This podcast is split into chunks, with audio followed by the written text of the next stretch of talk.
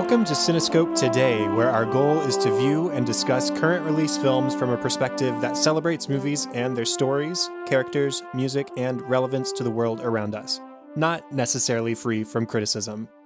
I'm your host, Chad Hopkins, and joining me today, as always, for this show is my co host, Seth O'Neill, and we are talking about The Commuter. Seth, how are you doing tonight? Fantastic. Good to hear. Um, we're glad to be back. We talked about Jumanji just a couple weeks ago. We've been wanting to get a new episode out there as soon as we could, but just various scheduling this and that, and no promises of having a new episode by a certain date. Uh, we delayed, and we're happy to be back today. Yeah, no, uh, our schedules sadly have not been very friendly to us uh, over the past few weeks. So it's good to finally at least have a night where we can go experience a new movie and be able to talk about it. Yeah, and we'll get back to a, a more, or we'll get to a more regular schedule eventually, I'm sure. Uh, that'll be super easy once we're living together in a few months. But for now, here and there, we'll have new episodes talking about current release films. So we're just going to go ahead and dive into it. Uh, there were several movies to come out this year that had outstanding critic reception. Uh, there was Paddington 2, there was The Post, and there was The Phantom Thread, among others. And we considered all three of those as possibilities, but then we decided, you know, all those movies have everybody ranting and raving about it already anyway, so why do we need to talk about it? Right, yeah. We, we kind of looked at the critic scores, looked at the reviews, and we figured that if there if there's all these movies already getting good talk, there's no reason for us to publicize that even more, uh, because we obviously want to be able to give people different opinions about even the movies that are not talked about. Yeah, so we are talking about The Commuter this week, which released on January 12th of 2018, was directed by uh, I'm going to butcher this, so my apologies. Uh, Jaume Collet-Serra, uh, who also directed House of Wax, Goal 2, Living the Dream, Orphan, Unknown, Nonstop, Run All Night, and most recently The Shallows. It was written by Byron Willinger, Philip DeBlasi, and Ryan Engle, and the music was by Roque Baños, who also composed a score for The Machinist, The Oxford Murders, Evil Dead, Old Boy, In the Heart of the Sea, Risen, and Don't Breathe. And the movie stars Liam Neeson, Vera Farmiga, Patrick Wilson, Jonathan Banks, Andy Nyman, Elizabeth McGovern, Sam Neill, Dean Charles Chapman, and Ella Rae Smith. So, uh, like we like to start off with on this show, we're starting off spoiler free for a few minutes. Uh, did you have any expectations for this movie, Seth? Um, I I did have expectations, and the only reason I had expectations is because it's a Liam Neeson movie, yeah. and once you've seen it, one Liam Neeson movie, kind of a good taste of the other ones, because Liam Neeson is now kind of in this. I, I don't want to say, I guess I can say it, actor rut, where he has a specific type of movie that he is kind of in. Uh, so I kind of expected a little bit of what the story might be like because it seemed very similar to Taken and uh, Nonstop uh, just kind of those action. He's stuck on it, stuck in a situation, needs to solve it, and needs to be the hero type movie. Yeah. So would I mean, would you at least say those expectations are positive though? Do you like those kind of movies? I do. I mean, they're yeah. they're fun movies. No, yeah. I I I I'm I, I was a huge fan of Taken. Huge, uh, not I wouldn't say a huge fan of Nonstop, uh, because Taken was like the original, like the OG OG Liam Neeson, uh, action movie. Then it kind of that it's it kind of like a domino effect. Now these are kind of following the same path. And I do enjoy these movies because it's just a fun kind of action movie that uh, isn't like necessarily like amazing, but it's really enjoyable to watch because it's just Liam Neeson doing his cool thing. Yeah, I mean, I had the same sort of expectations. I, I expected a decent Liam Neeson action movie, and on the whole, that's what I got. No. Um, he's likable, like he always is. The suspense is high, as it should be in this kind of movie.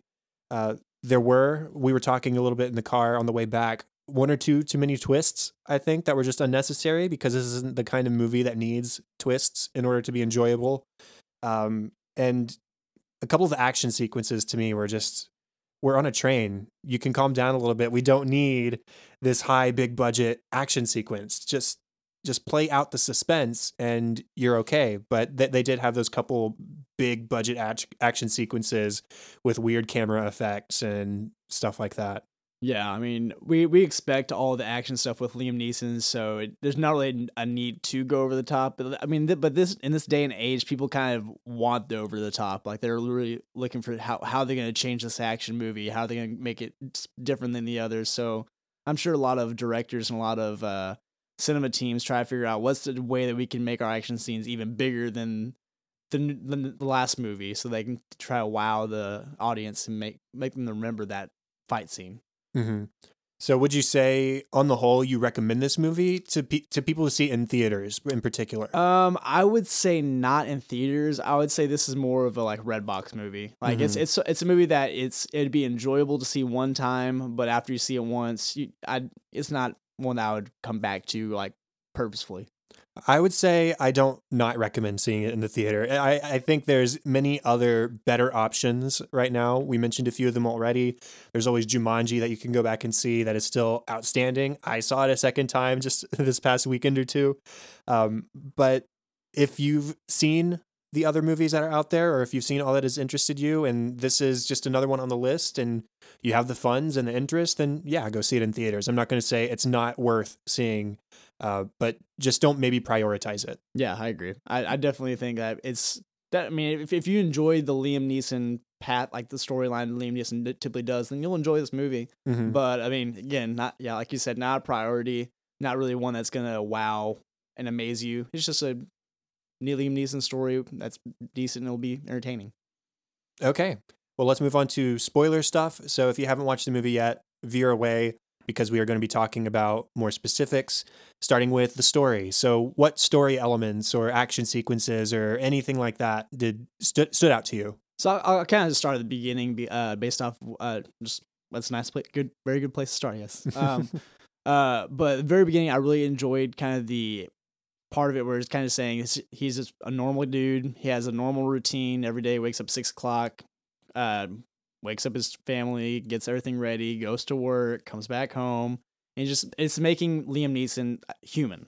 Mm-hmm. And because a lot of times, I mean, nowadays we see Liam Neeson as this action hero god character. Like we know that he's going to do something amazing, so we kind of already have him kind of high on this pedestal. And I I feel like they're trying to bring him down back to humanity, saying like he has a family, he has a regular job, he's no one special in this movie. And I I was, I was talking to you about this in the car. Uh, I I was hoping that they would keep him a normal person with not a like bad A career where he was a fighter and like just gonna beat up some bad guys. And I was hoping that that would be this this like this story was gonna be different than all the other ones. But then they brought in that he was a cop like for the first right. part of his career, and that was, that kind of brought me down because because we know that he sold life insurance. That was what he was doing at that point in time in the movie. And then he like mentioned he was a cop, and I was just like, dang it, they had something good going that he was going to be just a regular, no like career, like a fighting career background. Obviously, they brought that in and, and made him more of a typical Liam Neeson character. So, but I did like that they uh, they at least showed that he he had his routine down to a T every single day, just a normal dude, and that's that the being riding the train back and forth was that that was part of his everyday life.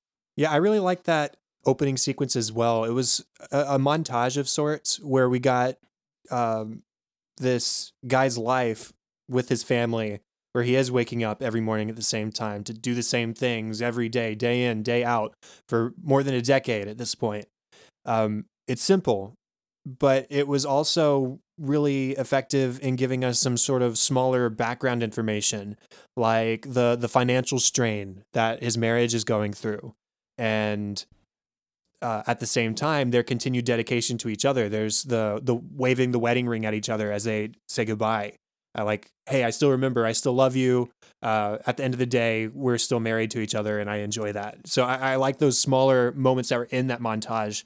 Um, now the rest of it is the the action. I mean, and that that's just what this movie is. It's an action movie in a large part and the the action sequences I mentioned earlier, just to get more specific, the fight scene with the guy who had the guitar went on for like 5 minutes and it was just swinging things at each other in an empty train car and it was like this weird camera effect where it, it wasn't quite slow motion but it almost gave it the sense of slow motion or over stylization almost like a comic book uh, during that sequence. It was just it was strange, and it was like, okay, we need the uh, here's the checklist of things that go in an action movie. We've got location, we've got tension, we've got bad guy, we've got good guy. Oh, here's our action sequence. Let's put it in right here. And it just felt like they were trying to be. I don't think they were trying to be, but it ended up just being generic and out of place. Yeah, I think it, that was one of the moments where it was. I think it was a minute too long. They could. They could. Obviously, the fight scene I think was necessary was going to happen, but I think they overdid it and kind of made it longer than it should have. And it was very cheesy. I don't Mhm. know. I mean, it's it was it, it was just I don't know. I don't even know how how to describe it in the, in the best way to and best words, but it wasn't a fight scene that I really enjoyed from beginning to end. It was kind of I saw at the beginning, I was, I liked it. Then after a while, I was kind of bored with it because, like you're saying, they were swinging things at each other. And also, my question was at the throughout the, the the fight, there was gunfire, and no one from the other like sub car subway car was like reacting to it. Like it didn't show them how like if they could hear it, which they should have. Obviously, it's a gunfire Mhm. gunshot happening, and so like that that was just that didn't make sense at all. So there's just some parts of the fight the fight where I was looking at it like this is some of this part just doesn't make sense. And I just I don't know. I, I was I was over. I guess you could say I was over analyzing. At the same time, I was just like thinking about realistically how like this fight just doesn't make sense. Yeah, the other action sequence that came to mind as being just too much was the whole train derailment sequence. And that one was almost like playing with the line of plausibility where they they were right on that curve when they finally decoupled from the rest of the train and the whole point was if they go, if they hit that curve at 70 miles an hour however fast they were going they were going to flip and they were going to die and they do it at the very last second but they were still going the same speed. And so in reality, I would have thought that they would have rolled everywhere and they would have smashed up and they all would have been dead no matter what. Now, again, Liam Neeson action movie. I've got to frame my mind around the art form that we're watching. This is a Liam Neeson action movie and we we have to turn our brains off just a little bit. But I was like, "Oh, come on. Uh, we we could have gotten to this point without having this over the top we just survived a train crash sequence. Yeah, and also RIP to the conductor. Like like he, he his Yeah, death his death guy. his death happened so fast and like you just like forget about it because you all of a sudden like you're focused on Liam Neeson's the, the back cart of the train and everything. Uh, that dude like he's he's dead. Uh, but uh, like you said, yeah, the physics behind it doesn't make sense because again, like you said, their their point was they wanted to get detached before they got to the curve. That way they'd slow down, not hit the curve as fast. And it like that was another thought that while I was watching, that was another thing that I thought of because I was just like, that doesn't really make sense because the way that they phrased it didn't seem like it's supposed to be that close to the curve in order for them to be safe. And also the fact the whole like last car, like the whole derailment scene of the last car and how all of a sudden it gets off the tracks and all that stuff. You'd think you'd think that there'd be really injured in the car still Mhm. like at the end of the thing wherever like their their trade car was turned sideways getting hit by all these massive objects and being turned and twisted and all that stuff. Everyone like was able to get up and just walk around just fine like no one was hurt. You're just like that's again another thing you're like realistically someone had to be majorly hurt in this incident. No one just comes in from a 70 mile per hour train that crashes into several objects and just walks away just like yeah that was nothing. Like I've I've been in a car accident where I was I got hit like we, we got hit 20 miles an hour and I was sore like Mhm. bare, like it was hard to get out of the car just without back pain like everyone on that scene was like walking just fine Yeah, and even putting up a fight Yeah. against Murphy there at the end. right which doesn't make sense at all but and again the, like the thing is like it's a Liam Neeson movie they don't make these movies thinking you know what phys- let's include some physics into this Like, yeah, let's bring in this uh, physics expert to make sure that we're being completely accurate to Right, there's the, like- there's the no, events of an like- actual train crash. They just kind of throw the science books out the window and they say, you know what? Even though they hit the curb, they were on the same speed. Liam Neeson's in that in that cart in that cart though, so he, just him being there, his presence saves everybody. it's like the Michael Bay approach. Yeah. You know what would be cool if Giant that- robots. Yeah. And then Uh, a giant robot came and saved Liam Neeson and his friends. if only. Um, let's talk about characters a little bit more, which really means let's just talk about Michael, Liam Neeson's character. the character. Um, he uh, has this immense pressure to provide for his family. Uh, like I said from that opening sequence, we see that there's a little bit of financial strain. They're trying to pay for their kid to go to college. Uh, he says at one point early on when he gets fired from his insurance job, we're hand to mouth. Like I, I depend on this job because I'm five years away from retirement, and this is this is my livelihood. This is what puts the food on the table, and I'm trying to send my kid to school. Can you be considerate of that? Um, and so he's a good guy in that he's trying to be the best husband, the best father that he can, and at the same time, he's also a guy who is tired of the same old, same old. Has lots of reasons to go along with this mystery woman who calls him on the phone or who, who introduces herself on the train and uh, offers him this magical $100,000 right after the events of getting fired that morning. Uh, so he really has a whole lot of motive to just go along with everything and to kill Prynne and to walk away with the money for his family. But he doesn't. Yeah, and uh, that like you said his, family was is his number one concern, number one priority like that's what the whole movie f- focused on that's why the beginning sequence was so crucial because you wanted to see what his uh, most important parts of his life which obviously was his wife and his child. Uh, and when he was presented the opportunity you know the, the way it was presented to him obviously she said it was like hypothetical at first and he was kind of just playing along with her game. And then he was thrown into the situation kind of without a decision really. She gave him she basically said hey there's $25000 that you that's already there for you to take and then it's up to you and so they kind of get, threw it in there and he didn't really get a decision because if he said no they killed they i mean obviously Mhm. you saw it, they killed somebody Yeah, He- he, he had the choice insofar of uh, I get to choose whether this guy lives or dies by sticking with this or not. right so it just by having the guilt that his decisions ending someone else's that, that kind of forced him to act even more and kind of pushed him past his boundary because he he is now kind of juggling two things in his hand that he didn't want to be responsible for. He didn't want to be responsible for Prynne's life, and he didn't want to be responsible for another innocent person being killed because of this evil organization that's causing all this havoc. So it was a big crisis that he was thrown into that obviously he didn't want to be a part of because several times you see him trying to get his way out by trying to save his family, make sure they're safe, and then find a way to get everyone to get him off this train, get him out of this situation, so that he can just go back to living his normal life and get, get over uh just the the crisis of uh him being uh him being fired from his job.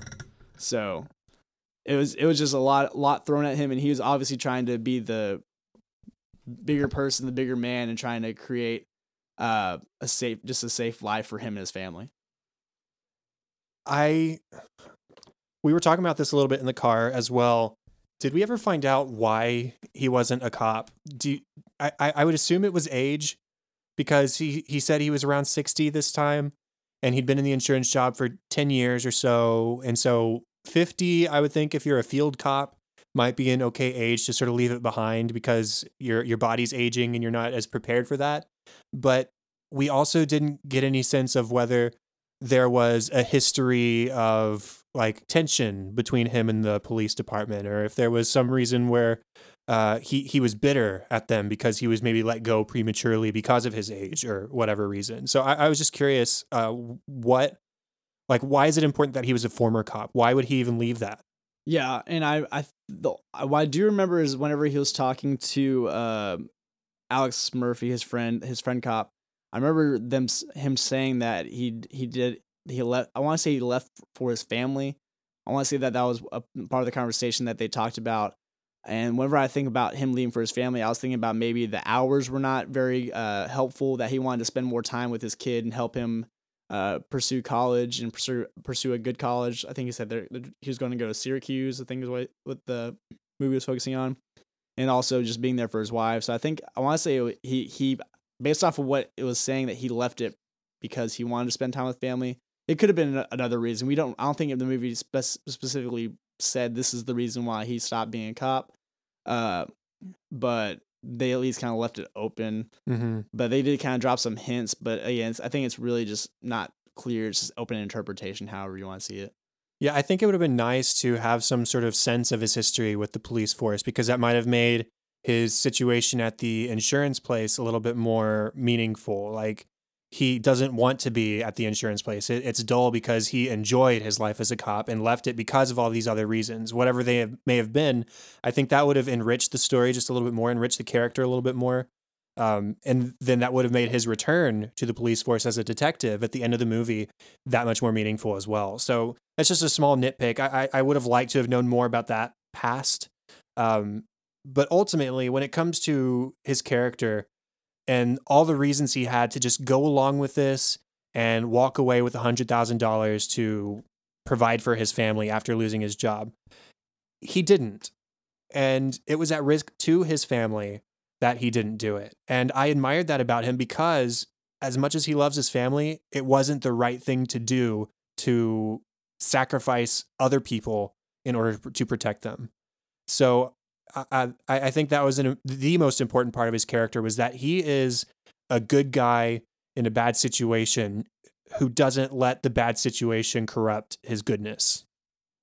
Yeah, and I think that is it speaks true because the evil organization, uh, like the one the the bad cop Alex uh, Murphy, like the one one thing that he said whenever he murdered the um the guy that this whole movie is kind of the revolving around the kind of the murder that led to the the suspect needing to or the the, the witness. Prynne Prynne the witness Mhm. uh, needing to be protected was because he was talking to Alex. He was talking to the victim, uh, and Alex Murphy's words to him was, "There's no nobleness." Uh, Mhm. That like what was what was this? Wait wait what do you say? It's like there's no Uh, I, I don't remember the exact quote, but it was something about nobility and Yeah, how saying, it doesn't really exist. Yeah, no, there's no such thing as nobility. It's there's only uh, I can't remember everything, but but he was like just the, the, just the focus that he's saying. There's no you can't be noble anymore. That's not a thing. eh, But Mhm. uh, Michael's character was that's what he was standing for in that whole movie. Like he was being a noble character doing the right thing, and even though that there was so many ways that he could get out and do the wrong thing and make it easy for himself. So he decided to be the bigger man, decided to be the the noble person and do what's right, even though it could potentially harm those he loves. And that was kind of the two sides of the movie that I was fighting for. The the side that says just do what's do the easy thing, get the money, go live your life. And then there's also a side that says, okay, what's the correct way I should what's the correct decision? What's the noble, mature, good decision I need to make that will make me feel like I'm being the correct human that I need to be. Mhm. And we can use that to transition into talking about Murphy himself because uh, the very fir- one of the very first lines we hear from him is at the bar. Michael is drinking away his problems, and Murphy talks about how being a police officer isn't about doing the right thing anymore. It's about politics. So we get that hint early on that he has a little bit of corruption inside of him. That he is, uh, he is not on the path of correctness as as we would hope from a police officer. Um, I like Patrick Wilson. Uh, he he's long been a, a an actor I've admired, um, and I really didn't admire or uh, I really didn't expect this twist uh, that that is that involved his character. I, I think you said you saw it coming a little bit, but I, I don't know if I just wasn't thinking about it. I don't know, but when it turned out that oh he was the guy who killed the person who now has the witness and that he he sort of instigated this it's like oh okay and then it was revealed oh you set up michael to go on this and it it that's where the the extra twist sort of came in for me like really um I, I don't know what are your thoughts on that Yeah, the only reason I saw it coming was when whenever they said it was a cop, I figured that it had to be someone that we knew. No, because you're always looking for that kind of twist at the end of okay, it was someone that we knew all along that was part of the big story. So I was just thinking about what cops do we know that would make this twist, and the, the only- only cops we knew were Alex. And then we also were, was in, were introduced to the the chief. mm-hmm. So I was that was kind of the twist. I was either thinking it's the chief or it's Alex. So it's kind of my two the two choices I had. So I whenever Alex like volunteered to go up to the train, I figured like I figured it could be it leaned towards Alex a little bit more. So I'd, I those were the two I was kind of juggling. I think I was aiming more towards the captain, the the chief of the force, because uh, I think that's who they wanted us to suspect, Right. honestly. Because even at the start of the film in the bar, they set him up to be sort of the antagonist to Murphy. Yeah. Uh, this, this character that they didn't necessarily get along very well, and so I, I do think that was the obvious scapegoat in retrospect, at least. Um, by the way, that was Sam Neill from Jurassic Park. Uh, Oh. So uh, nice little friendly face. yeah. Uh, but um, it it was just strange that th- th- this whole twist itself was just convoluted. Like he just happened to bump into Michael this morning, knew he was going to get fired, or as Michael suggested, maybe even got him fired. I don't know. Uh, maybe even a larger conspiracy than the film itself presented. Uh, it, it, it was just again, this is a Liam Neeson action movie. I don't need this level of convolution to feel like I've been entertained. Just give me Liam Neeson beating up a bunch of bad guys and saving people from a train, and I'm okay. Uh, but that, maybe that's just me. Yeah. Um, but then it, that also brought me to the idea that if they needed to find out who Prynne was, why didn't they just stake out the Cold Spring uh, train station because they knew that's where she was being dropped off or whoever it was, and see who went home with the FBI detail? You know, because those guys weren't hiding the fact that they were waiting there for somebody. Uh, again, I, I, don't want to overanalyze any of this, but I was just like, you could have just waited and it would have been really obvious who it was, and then boom, you, you're done. Yeah, and uh, reverse a little bit to kind of what you're saying a little bit before you got to this point, but I'll come back to it. Uh, Uh, but whenever you're saying that you're kind, you didn't really like how they, they're that Alex was t- had told them where he was what training he was doing. I actually, in a way, I liked it because it kind of told you how, why they selected him in the first place and how this all came into being because they Alex was able to tell them what train where he works and all that, and they kind of the pieces kind of fell there. So I kind of like it because at the beginning of the movie, I was like, why do they choose choose him in the first place? Like, Mhm. how do they know who to choose? So that it makes it, to me it made more sense in a way. And again, I also agree that there were a lot of twists and turns because you're, so you're trying to understand the whole big picture at this like within the first within the last like five minutes of the movie. So you're like trying to connect everything within the last five minutes because that's where they throw it all at you. Uh, but uh, going now going to where you're saying the uh, uh, the where why did they wait? Why didn't they wait till Cold Springs? Uh, I don't. I mean, that would have been smart, obviously. it would have been a shorter movie though. Yeah, I mean, obviously Liam Neeson wouldn't be able to do all the stuff he just did unless if they did that. But also, I guess you can see that say say it in a way is it was a act of desperation Mm. uh, because if, I think I think they're afraid if if she even got to the FBI, she'd be able to tell them all the information then, and then they'd be their whole operation would be blown.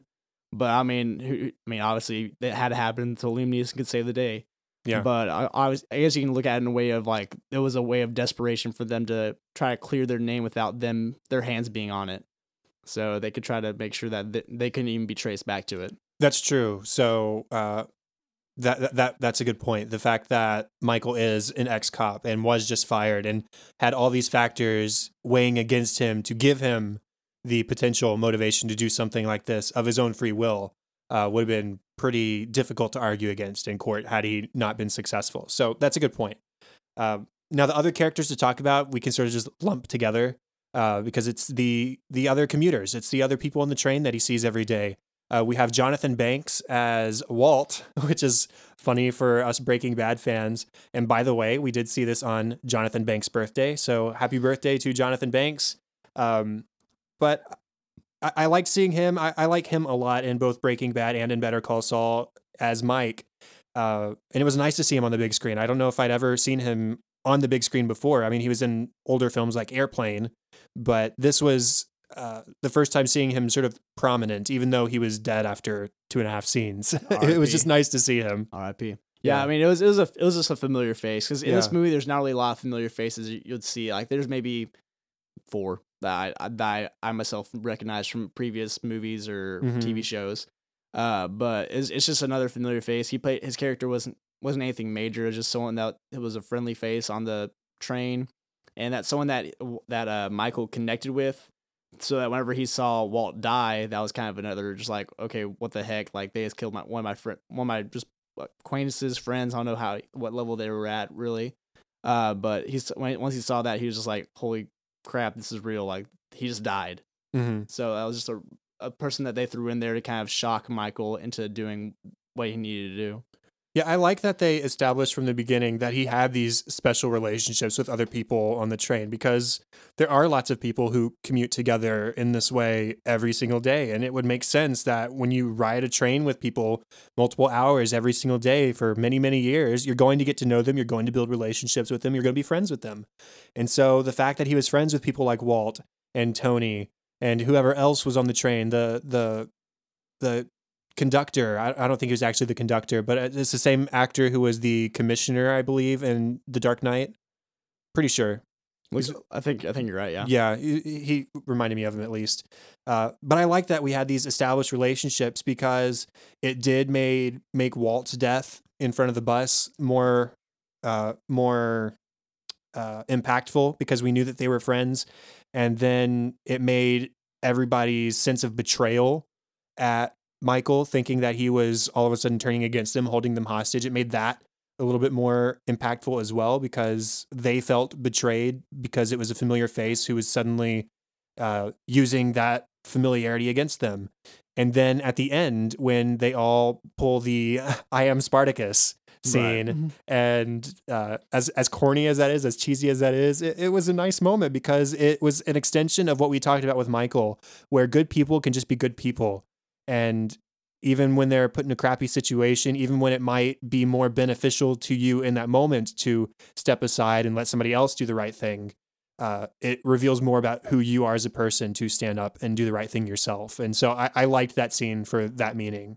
Yeah, for sure, and and it, it it it was a bigger picture than just Liam Neeson at the very end, which was a nice thing to see. That wasn't just Liam Neeson by himself single handedly saving the day. It was the people that were on the train that were just regular people, and there's also people that were just there on the first, like their first time on the train or their first time in a long time. Like those mm-hmm. people that uh, Michael didn't know at all, and just seeing them come together at the last scene, knowing that Michael was innocent and this cop was dirty, they were able to come and save an innocent girl from being killed because she was just at the wrong place, the wrong time, mm-hmm. and saw a murder. Like it was just uh, everyone being noble and standing up for what was right in that situation.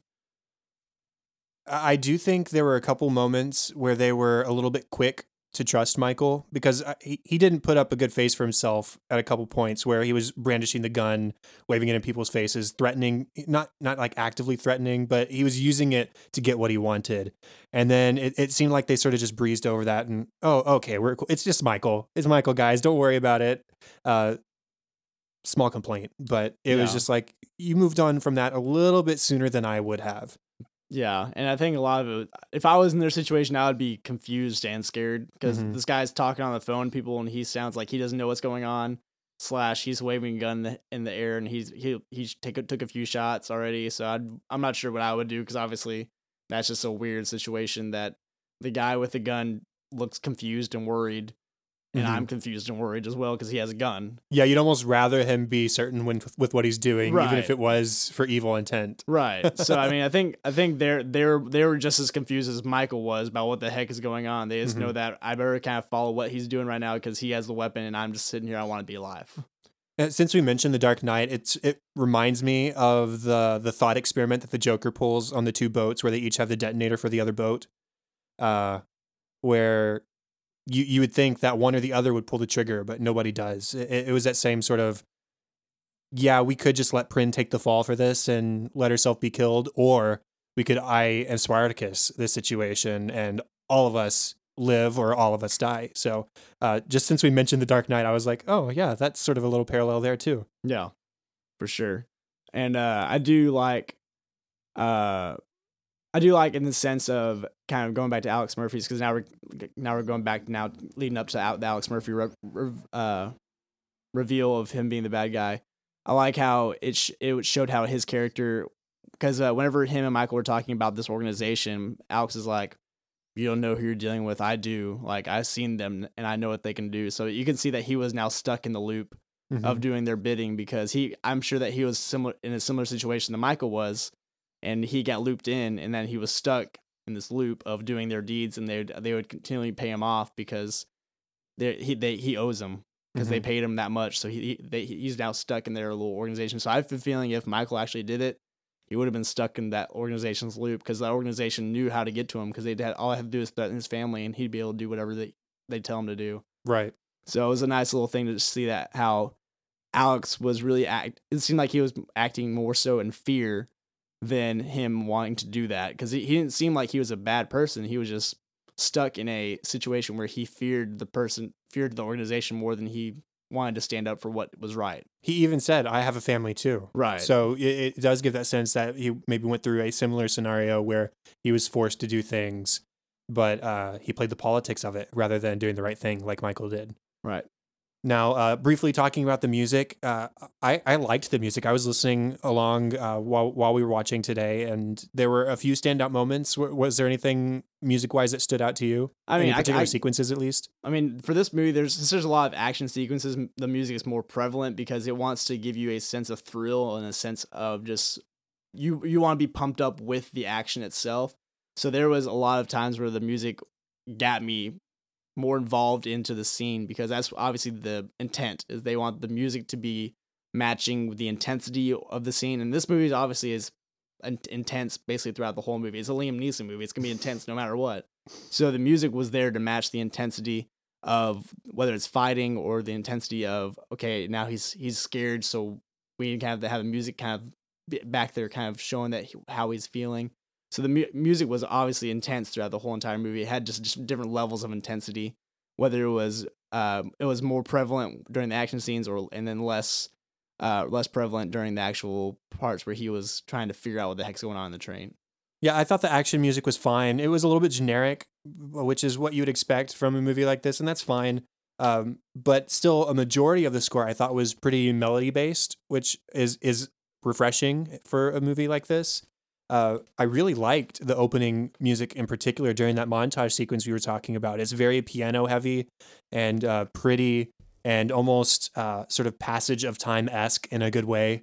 Uh, so so I like the music in that respect, and no knocks against it for being generic. Sometimes that's what a movie calls for, and when you have a generic movie, you go for generic music, and that's perfectly acceptable. So uh, I did like it. Roque Baños isn't a composer I was very familiar with or familiar with at all. Really, I don't know if I would have been able to ever mention that name from memory at all. But uh, pretty good job here. Yeah, So- whenever whenever you're doing music for music for a Liam Neeson movie, you're kind of just like, hey, it's Liam Neeson. I can just make whatever. It's probably gonna still be fine. It's Liam Yeah. Neeson. Yeah, uh, probably a lot of temp tracks and stuff like that. Now, our relevant section, I've mostly talked about mine, but uh, I'll recap after you. Yeah, I mean, obviously for this one, that this movie, the the relevance uh, is within the importance of family, which and Michael embodies himself. He shows that how important family is to him and how that is his driving force. And obviously, family is just important no matter what because without them, he he really has no point to go to work. He has no point to do what he does because he's there for his family and for to provide for them and be there as a, as a leader. Because obviously, he was the person in that family that was helping his kid go to school by being a great father. He was a good good role model for his kid because he was doing the, the roles a father should be doing, helping his kid with homework, making sure he's doing what he needs to be doing, loving his wife the way he needs to love his wife. I mean, they, obviously the movie showed at the beginning that how they they have good days, they have bad days, but no matter what, you- they still show the ring saying, "Hey, I'm yours, you're mine." And then also just the the topic of no, nobleness and the importance of knowing what you should do even when it's harder than doing the easy thing. And that's just another thing that Michael had to fight with this entire movie of not just choosing the easy way out, but choosing the right way out. Uh, you nailed it. Both both of my points exactly. Doing the right thing when it's the right thing to do, no matter the strain on you, no matter the pressure or the the incentive to do the wrong thing. Do the good thing, and that's what Michael does, and that's what the other passengers do at the end, standing up against Murphy. Uh, so that's admirable. And then, like you said, the fact that relationship strain doesn't mean that those challenges are insurmountable and that you should stop trying to pursue loving each other. Uh, we, we've mentioned it a couple times, but they, they'd been through a lot. They had struggles with money. It was still tight, but they departed each morning by waving their wedding, rings at each other, reminding each other of their commitment and their love for each other. And as you said, Michael throughout this whole movie is fighting just to keep his family alive.